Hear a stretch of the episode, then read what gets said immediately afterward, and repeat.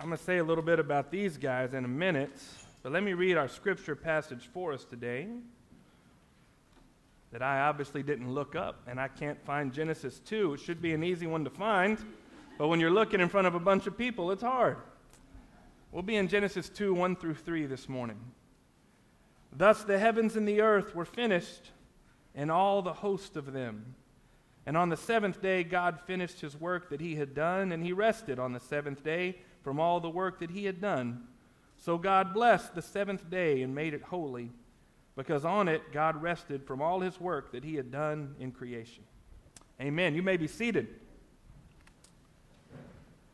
Man, it's hard to follow youth camp.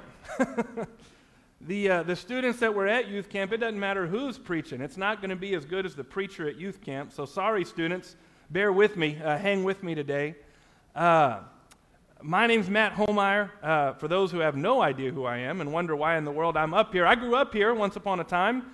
And uh, my parents are Bobby and Joyce Holmeyer, and um, it's just really good to be back. I appreciate Pastor Matt, who's become a good friend of mine, um, inviting me back to speak while he's on sabbatical.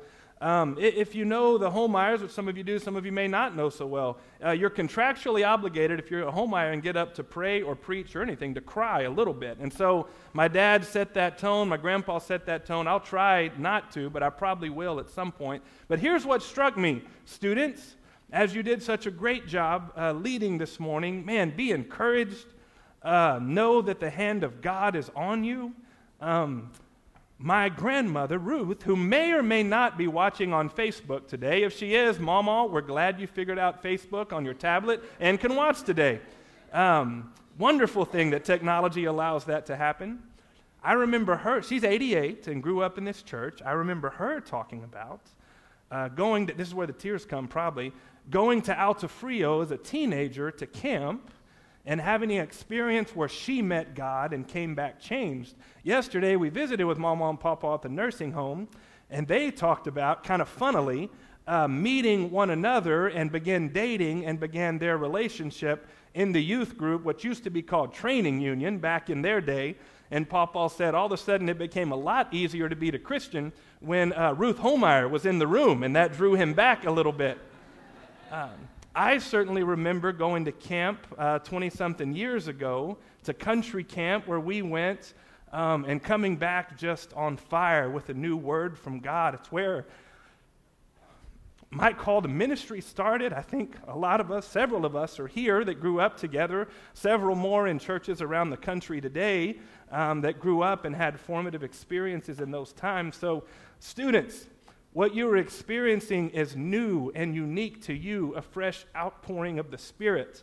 And it is also in the D N A of this church going back eighty years to support you. And there's others that could tell their own stories. And so, church, be encouraged that the Spirit of God marches on.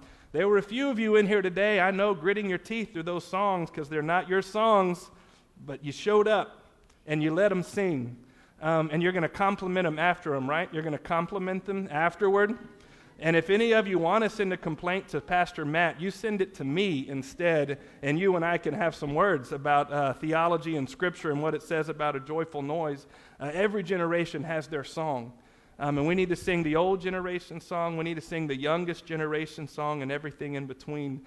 And so, my goodness, students, you blessed us today, and I'm thankful, thankful. I can't see all of you out there. I can see, I'm focusing on you guys. Sorry, y'all are really sh- right there in the front. Thank you for sharing with us. Let me pray for us. God, we thank you for drawing us here today. We thank you for the breath in our lungs and the breakfast in our bellies and the stirring in our soul. We thank you for a church that loves its kids and its teenagers and gives them a long lead to try, to go to camp, to pay, help pay for it and help support it and bring in wonderful staff like Rose and Josh and Matt that are called by God to lead others to know him better, that lets teenagers get up here and sing words of God and pleasantly be found to do it really well, to do it joyfully. We pray for this generation and more generations to come that your Spirit, Holy Spirit, continues to pour itself out in this place. and that many of these students are one day eighty-eight-year-olds with great-grandchildren here talking about how the Spirit of God continues to move. Bless us now as we receive your word. In your name we pray. Amen. Amen. Boy, I do. I am thankful to have grown up here. Tears are probably over, I think, at this point. I can preach and get it under control a little bit more. Sorry about that. The uh, yeah, so, some things are always the same. Um, a lot of people that are sitting on this side, when they were in their thirties, sat on this side. And at that point, all the old people sat on this side. And it's funny, Bob, Donna, Joyce, Bobby. So everybody on this side, just hang in there. Give it a few year, couple decades, Rose. You're going to be over there. Some things are the same, and that's pretty wonderful in and of itself. Um, it also calls to mind, church, we're, we're part of this long legacy and cloud of witnesses, right? We remember those that sat on this side and are no longer with us, but are in our hearts. And that's the beauty of the kingdom of God, that they're never gone. They're always still part of us, even when they're not here. All right, you paid me to preach, not tell stories. Have you ever wondered if you're not doing enough for God? So I'm going to ask you to tap into your feelings a little bit this morning. If you're a thinking person, you're already thinking about it. I need you to stop thinking and feel for a minute. If you're a feeling person, you already feel that answer to your question. You need to stop feeling and try to think about it for a little bit. Do you ever feel like you're not doing enough for God, that God is wanting more of you? Do you, do you ever feel guilty about that? Maybe some shame, condemnation about that. You know, much of the rest of the world conditions us to think that whatever we're doing, whatever's good, whatever we have done, that's fine, but we need a little more from you. There's probably some teachers here today. Some of you, anyway, ha- are or were teachers. I mean, what happens star test every year? Students, what happens star test every year? You may get a ninety, you may get an eighty-five, you may pass by the skin of your teeth, and you get to celebrate for about a day, and what happens? Well, that's great. We need you to improve that by five percent next year. So much of the world's condition is saying, no matter what we do, we need a little more from you, and so it's hard to celebrate that. Some of you are in sales. Some of you work in different jobs where you perform, and, and you do well. You do your job, and, and what is your reward? Well, you, you might get a bonus. You might get a little raise, but you, you definitely do. Good work is rewarded with what? More work. That's just the way our world works. If you do a good job, if you're trying to do things right, the world will just give you more opportunities to do that. I work at Baylor, and a big Baylor fan. We have a few Baylor fans here today. Baylor won the national championship in basketball. It was a really big, unexpected thing. Baylor's not really, no, we don't know how to win. We've never done that before. It was very, very exciting. And the third question the coach was asked after the national championship was, Coach, what is your plan for winning the national championship next year? He got two questions to soak it in and enjoy it before someone was already asking, that's great, but what are you going to do more? What are you going to do more? We are going, my family, to Rockport right after this, down on the coast. We're very excited. We go every year. Um, we're going to spoil our kids rotten. My son has his birthday down there. In fact, if I can tell a little aside, my whole family's a little mad that I agreed to preach today because they could be on the road to Rockport by now instead of coming to church. And so I'm just going to call them out on that. Pray for their spirits in this sermon. But boy, we're going to spoil each other rotten. We're going to eat good food. We're going to go fishing. We're going to have a good time. We're going to get back to Waco where we live on Friday, and we're going to ask the kids, what do you want to do? And they're going to say, we want to eat out, whatever we give them, right? They're going to want more. They're going to want Taco Casa, Taco Bell. No matter how much we're spoiled, we want more. That's just how we're conditioned. And it's inevitable that this seeps into our faith a little bit, that if the whole world works this way, doesn't God always want more from us? Can't we drive ourselves crazy at times, have guilt heaped upon us, not enjoying the good things of life, the blessings that we have, not, not feeling content and joyful about the ministry we do offer the world, wondering if God wants more?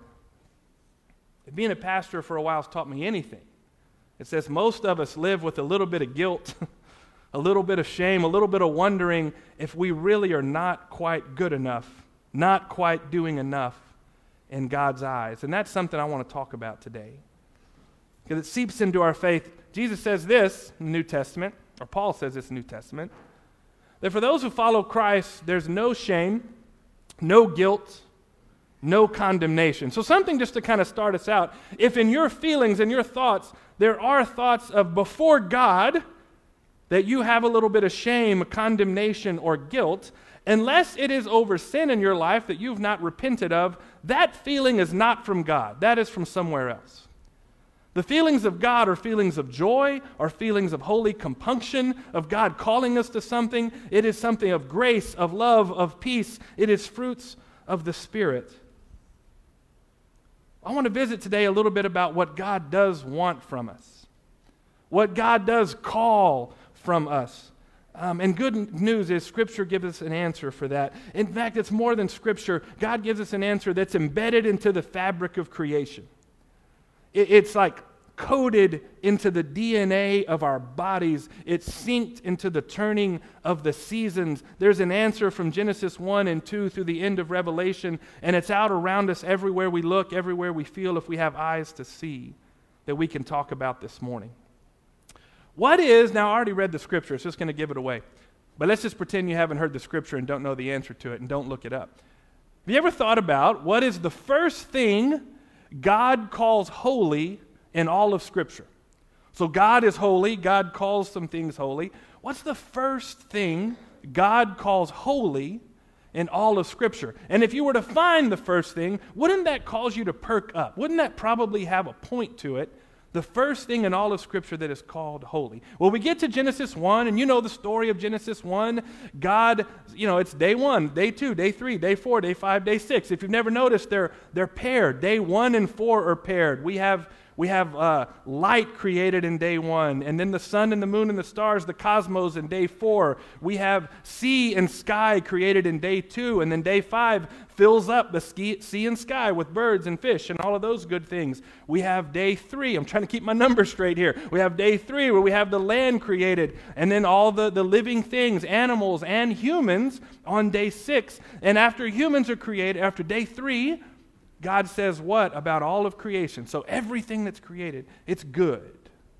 It's the biggest word God uses, Scripture uses to talk about everything that's created. And then we get to day six, and what does God say about the creation of everything now? It's all complete. Humans are the, the, the height of it, made in the image of God, and we are called good and very good.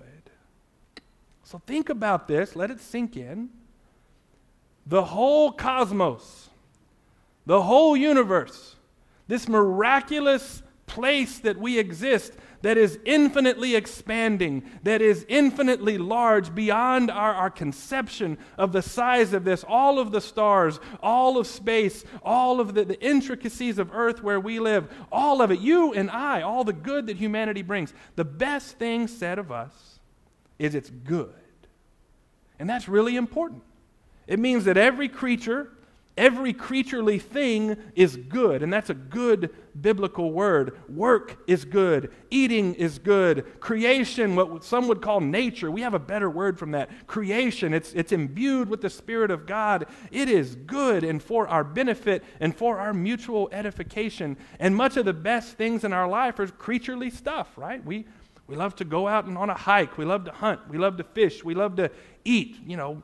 We love to procreate. We'll put that that way. We the good things of life, right, are gifts by God, and they are good.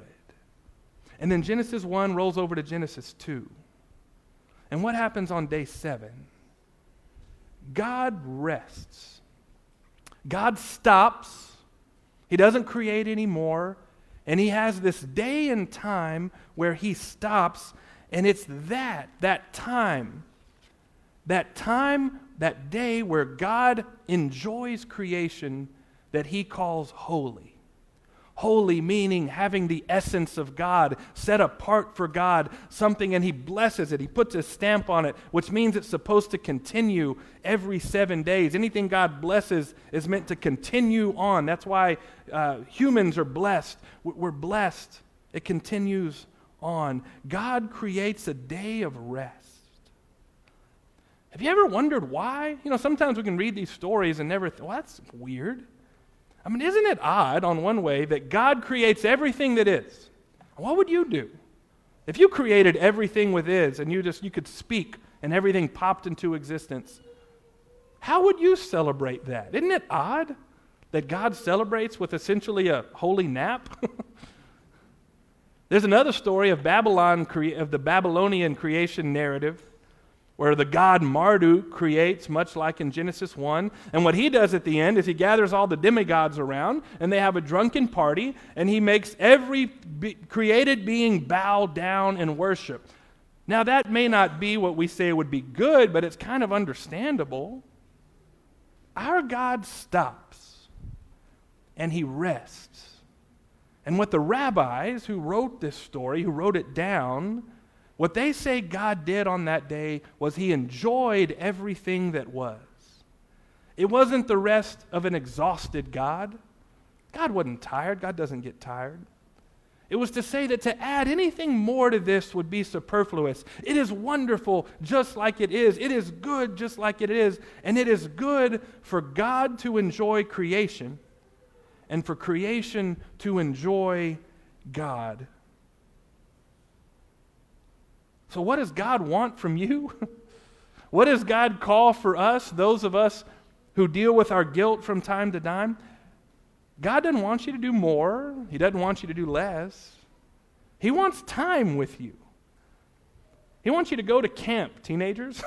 He wants you to go to camp, kids. He wants you to spend time in the Word. He wants time with you, for Him to enjoy you and for you to enjoy God. He values time with creation so highly, he puts it in the D N A of creation. I mean, the tides are every twenty-eight days. Seasons themselves have a time of rest and dormancy before new life springs forth. We see this twenty-eight-day rhythm all around us and within us. It's built into creation itself, this four cycle of twenty-eight days. And God doesn't stop there just with creation. We go to the Exodus twenty and the fourth commandment, the giving of the Ten Commandments. We have the first three, these vertical commandments. If you go to Exodus twenty, all about our proper worship of God. We have the last six, all about how we deal with one another. Honor your parents, honor your family, don't kill one another. Generally good rules for living, you know. Don't envy each other. These, don't lust after one another. All of those six. And in the middle of that is this fourth commandment. It gets more ink, it's longer than any of the other commandments. And it says what? On, on the Sabbath day, this is talking about Sabbath, don't work. Don't go out to the fields. Don't go to the shop today. Don't work. And, and anybody that's in your household, your wife and your kids, and if that and that day they would have had servants or slaves potentially, don't make them work. And you've got animals that do the work for you. Don't make them work. And if you've got any strangers or people from other countries, what, they, what would be called resident aliens in that time, people from other countries that are responsible or around you, do something so they don't have to work. Make the whole land stop working for a day. Why? To know God is God and you aren't. To worship God, to read the Word of God, to remember you may work hard, you may be very intelligent, you may be very successful and do many good things in the world, but you are not God. And you are called to follow and worship and serve. And the only way to remember our proper place in this universe is to stop and to rest, and to remember God is God. They go on, it goes on. I could go on in this, but we don't want to be here too long. Kids got to leave at one, right, Rose? You don't want me preaching at twelve thirty. So Sabbath becomes, it's in through the rest of the Old Testament and into the New, this day of rest becomes a gift for creation. To deal with our busyness, to deal with our workaholism, to deal with our guilt, to deal with our sin, to deal with everything of who we are, God gives to creation a day. Not a full weekend, not just seven days, one day a year, or one time a year. He gives us a weekly day and says, if you can, for twenty-four hours, and I don't care when this is, it can be Sunday, be Saturday, be Tuesday, depending on your schedule, for one day. And we'll translate it for us, right? Can you not work? Can you put your phone down? Can you try to get your errands done and your housework done and the projects you need done uh, unless they just bring you great joy, can you get those done on another day of the week and take a day? And it may be half a day, it may be a few hours, but get what you can where you stop work and enjoy God. And here's what God wants you to do in that time. He wants you to spend time with Him, right? Prayer, this is, is that, Sunday school, worship, although it doesn't have to be on a Saturday, reading scripture, singing, being with other people, and then He wants you to enjoy the good things of life. Sabbath begins with this question: what would you do tomorrow that brings your heart greatest delight? Can you answer that question? What would you do tomorrow if it w- that would bring your heart greatest delight? I mean, some of you know immediately. I can see it in your eyes. Some of you are like, I know. Some of you are going, I can't ask that question. No way. You know, some of us think God doesn't want us to have fun, right? We're supposed to be a little dour. It's supposed to be a little more responsible. Some of you are thinking, well, yeah, I could do what I want, but who's going to go to finance meeting? Who's going to pay the bills around here? Who's going to run this dang church if everyone's out having the time of their life? We put those questions aside for one day, for one period of time each week, and we worship God. We remember God is God of our life, and we are not. God is God of this church, and you are not.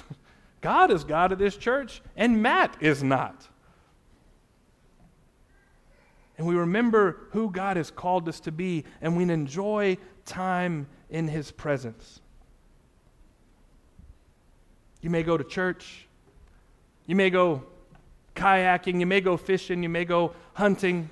You may go see a baseball game. You may call friends from church and have dinner, or friends from your neighborhood and have dinner. You may gather your family around for a game. Most of us, if we answer that question, what would bring our heart greatest delight? There's a danger to it, right? We feel, I don't know, I can't let myself go that much. You know, few of us are going to have some sort of crazy drunken orgy, right? I mean, we're, it's going to be like, it's going to be things of good. We're going to eat with people we love. We're going to spend time with family. We're going to gather together and do things. Generally, it leads to good things in our world and in our life. And something happens if for a rotation, a week or two or three or four, we dedicate time to God that no work invades on, the rest of life begins to straighten out. When we meet with God, it's amazing how guilt and condemnation and shame is removed from our souls, and we're reminded we're not loved by God for what we do. We're loved by God simply because He created us. It's amazing when you spend time with family and friends, and groups in the church start to do this, how the Spirit of God might begin to move. Because we don't have time to be angry about whatever we're angry about, whatever we're divided about, and there's certainly enough in our world this this time of our life, time of existence that divides us. We're focused on what God is doing in our midst together. We come to believe through time of prayer and time spent with God, again, weekly and regularly, again and again and again, God wants us to be people of joy.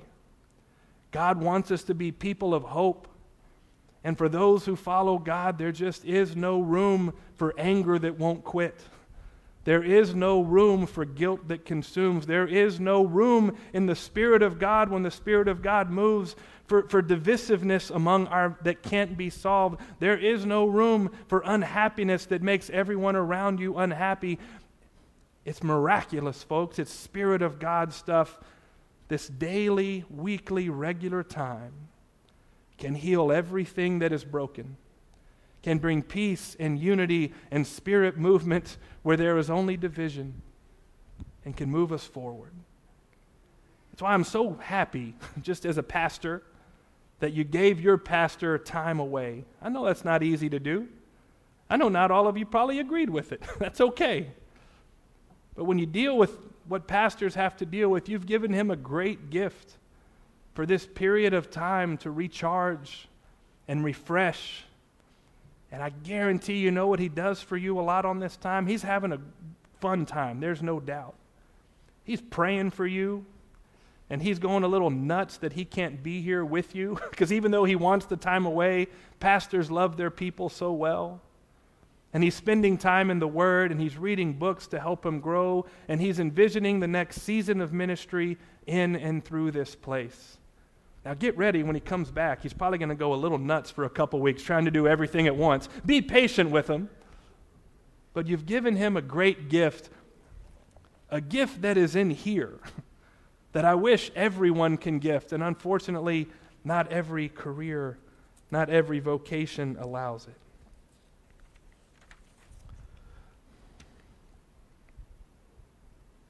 So friends, examine your life. If there are feelings that you're not good enough, you're not doing enough, that God surely couldn't use you, that something you've done or something about who you are doesn't belong, those are thoughts of temptation and thoughts of Satan himself, and have no part in the heart of God.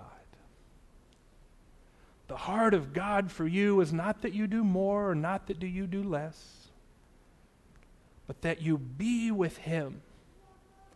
That is the heart of God for you, to come to you. You have grandkids or kids, aunt, you know, nephews and nieces. Remember when they're three and you come in the room and they just run to you and jump into you and wrap themselves around you because you're the most special thing in the world? That's how God wants us to come to him like little children. And if we do, he'll call us to things. He'll give us things to do, but it won't feel like guilt. It won't feel like manipulation. It'll feel like joy. It'll feel like teenagers calling their youth minister on Saturday saying, "Hey, can we play in worship tomorrow?" And it looks like pianist and organist and everybody else saying, "Yeah, scrap the plan, we'll do that."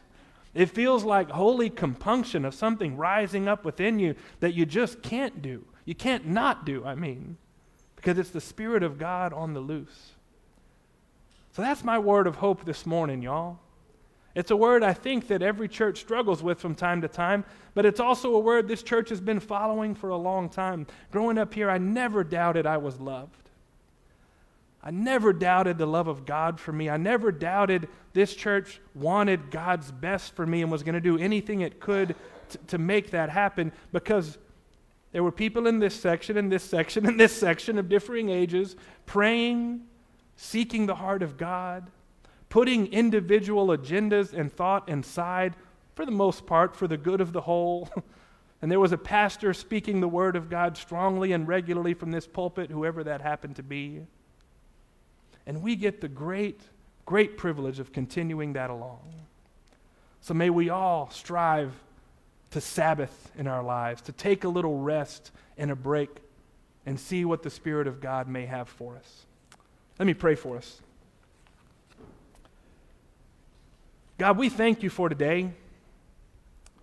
We thank you for the privilege of worshiping you today, for this time and space, space, this Sabbath time and space, to breathe deep, to put our phones away, to put our to-do lists away, and to consider, what is the Spirit of God doing in my life?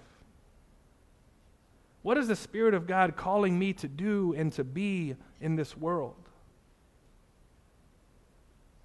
May we each respond faithfully and to do no less and no more than the Spirit leads us to do.